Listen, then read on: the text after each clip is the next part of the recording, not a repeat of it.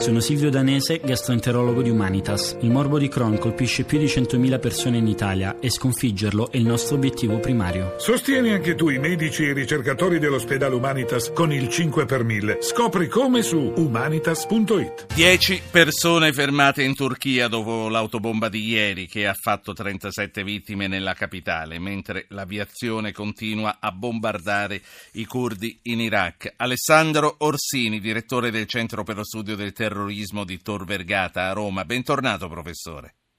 Buonasera, buonasera. Perché Ankara, nonostante le informazioni dell'intelligence e gli allarmi che le arrivano dagli Stati Uniti, non riesce a scongiurare questi attentati?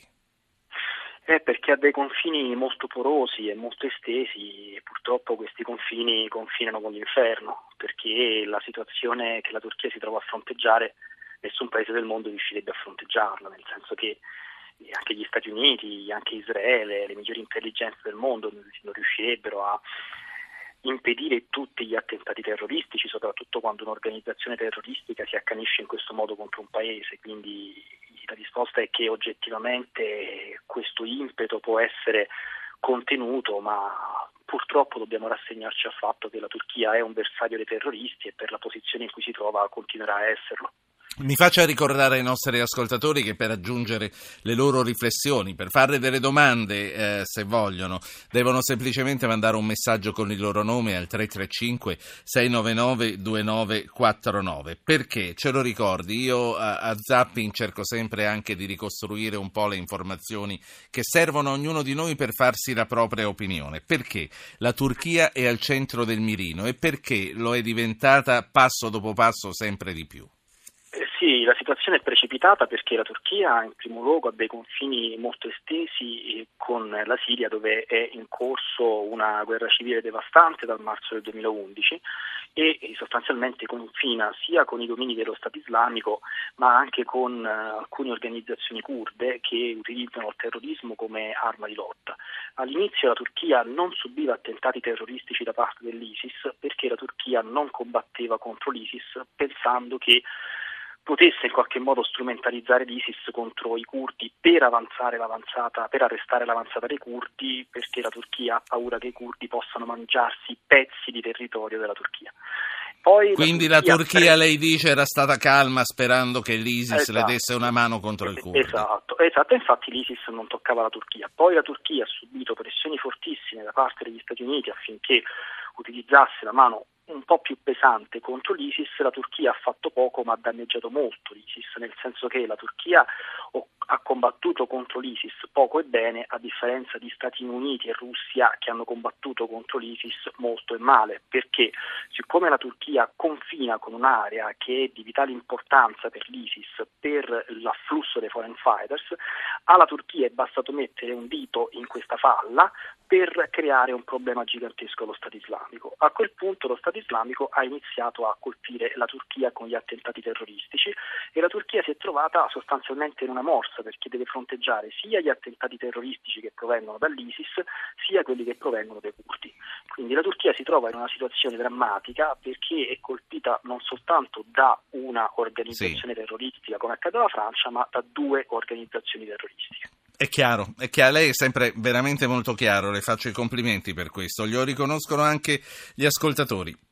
Sentiamone uno a proposito, Salvatore dalla provincia di Milano, buonasera. Grazie signor Po, infatti io condivido completamente quello che lei ha appena detto, stimo molto l'ospite di questa sera e ho una domanda specifica, netta, per lui mi auguro una risposta altrettanto onesta. Io personalmente ricordo, apparentemente può non avere un nesso, però ricordo la guerra del Golfo 91, quando Saddam è entrato in Kuwait e dove praticamente nel giro di poche ore tutto il mondo gli è saltato addosso ed è successo quello che è successo, lo hanno ricacciato e lo hanno rimesso al posto dove era perché doveva star lì. Perché? Io la risposta credo di averla, ma voglio sentire dal suo ospite. Perché con l'ISIS, che è una entità veramente molto meno presente, molto meno potente, molto meno, diciamo, almeno fino a un po' di tempo fa, ramificata, organizzata, strutturata, il mondo capitalistico, diciamo, dal loro punto di vista, non sì. ha agito con la stessa tempestività. Allora, lei intanto caso. ci dica qual è la sua opinione, poi ci facciamo dire da Orsini la sua. In Kuwait c'era il petrolio, c'era un interesse, non potevano lasciare tutto a Saddam e sono intervenuti subito. E questa è la ragione, Orsini. Grazie, Salvatore. Grazie a lei. Dunque la ragione per cui il, le grandi potenze non sono intervenute in maniera tempestiva contro l'ISIS e continuano a non combattere seriamente contro l'ISIS è che in questo momento la priorità di Stati Uniti, Russia, Iran, Arabia Saudita, Qatar e Turchia non è la liberazione di Raqqa dove si nasconde al-Baghdadi, ma la conquista di Damasco. Cioè in sostanza le grandi potenze dicono che la loro priorità è la liberazione di Raqqa, ma in realtà questo non è vero, che la loro priorità è la conquista di Damasco per impossessarsi di un pezzo importantissimo di Medio Oriente che si chiama Siria. Da qui la tesi del mio libro che si intitola appunto ISIS, i terroristi più fortunati del mondo. Stava commentando Orsini il, uh, il discorso del in Kuwait c'era il petrolio, qui no, quindi si è perso più tempo. Non può essere anche che perché dopo, eh, nei vent'anni dopo quella prima guerra del Golfo, eh, tutti si sono accorti che non sono guerre facili da vincere?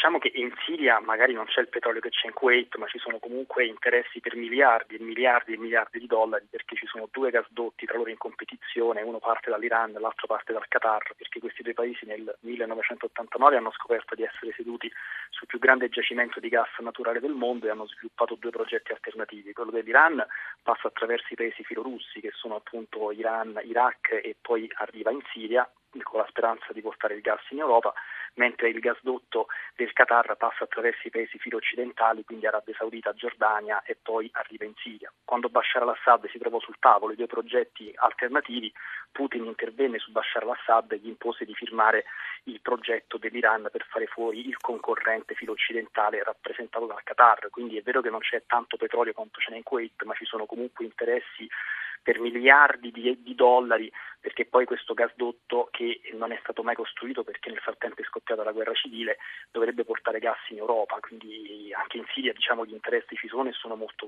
molto grandi. Poi noi in genere le persone di senso comune, io intendo con questa espressione le persone che sì. lavorano dalla mattina alla sera e non possono dedicarsi agli studi come faccio io, ma le persone di senso comune tendono ad avere una visione cinematografica della guerra e pensano Senta. che magari gli Stati Uniti possano spendere e espandere come vogliono. I soldi sono limitati e devono essere io, in un certo modo. Io adesso voglio fare parlare altri due ascoltatori, sì. prima e poi anticipo agli ascoltatori che ci sposteremo a Parigi a proposito di ISIS, di Siria e di tutto il resto per parlare in diretta con quella giovane donna che ha scritto un libro sulla sua esperienza che prima si era fatta arruolare dall'ISIS perché si era lasciata sedurre dai foreign fighters che aveva conosciuto per lavoro. Poi quando è stata a Raqqa si è resa conto che non era niente di tutto quello che pensava, è dovuta scappare e non è stato facile scappare. Ce lo racconterà lei fra 5-10 minuti al massimo in diretta. Intanto voglio fare parlare eh, due ascoltatori, entrambi Pietro. Cominciamo col Pietro di Roma. Buonasera. Eh, buonasera e mh, mm, grazie all'ospite per la spiegazione estremamente approfondita che in realtà chiarisce gli interessi economici in gioco. E Tutti amano Alessandro Orsini. Dai Pietro. ecco, la cosa che mi domandavo invece è Turchia e questione kurda. Visto che sono 20 milioni, se sbaglio, i kurdi in Turchia, ma anche per Erdogan e Davutoglu, non sarebbe meglio cercare di trovare un qualche tipo di accordo piuttosto che continuare a martellare con l'aviazione i curdi, tra l'altro che sono in Iraq, perché quelli in Siria non si sono azzardati ancora a toccarli perché capisco che poi alla fine si sommino sì. due tipi di terrorismi, sia quello curdo che anche quello ovviamente... No, no, la, la, sua riflessione è chiara. Allora, grazie Pietro. Prima che Orsini risponda, faccio parlare l'altro Pietro, così eh, risponderai due Pietro. Sentiamo Pietro da Mantova, poi andiamo a concludere con Alessandro Orsini. Pietro, buonasera. Buonasera, vorrei porre una domanda se secondo l'ospite Erdogan in pratica sottovaluti oppure ignora il pericolo attentati proprio per usare questa scusa per togliere ulteriormente la libertà in Turchia. Ecco. Grazie. Allora, Orsini, le domande sono due. Uno, perché non cercano di eh, andare un po' più decisamente sulla via diplomatica e chiudere qualche fronte eh, di guerra. E poi Pietro sospetta addirittura che si lasci fare gli attentati per poi avere la mano più libera sulla risposta dura. Dunque, al primo Pietro la risposta è questa.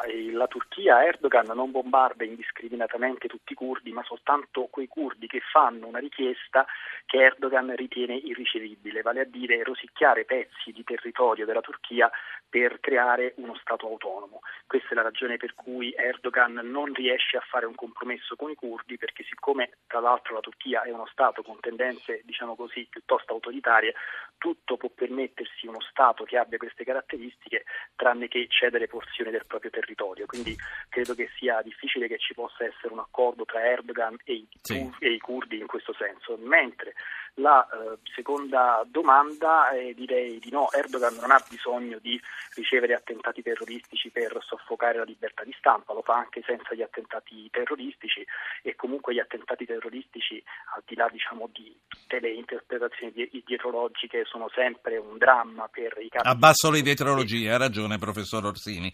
Senta, eh, Putin ha annunciato il ritiro dei soldati russi dalla Siria, l'abbiamo sentito in entrambi i telegiornali. È una svolta o, o no?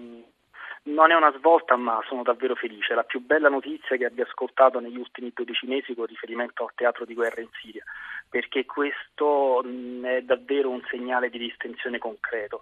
Poi chiaramente non ho la palla di cristallo ed è possibile che il conflitto riprenda e che degeneri, ma ad oggi io le rispondo è una bellissima notizia perché la Russia che ritira le proprie truppe, i propri uomini dalla Siria è una distensione nei fatti. Io eh, la ringrazio e la saluto. Alessandro Orsini, direttore del Centro per lo Studio del Terrorismo di Tor Vergata.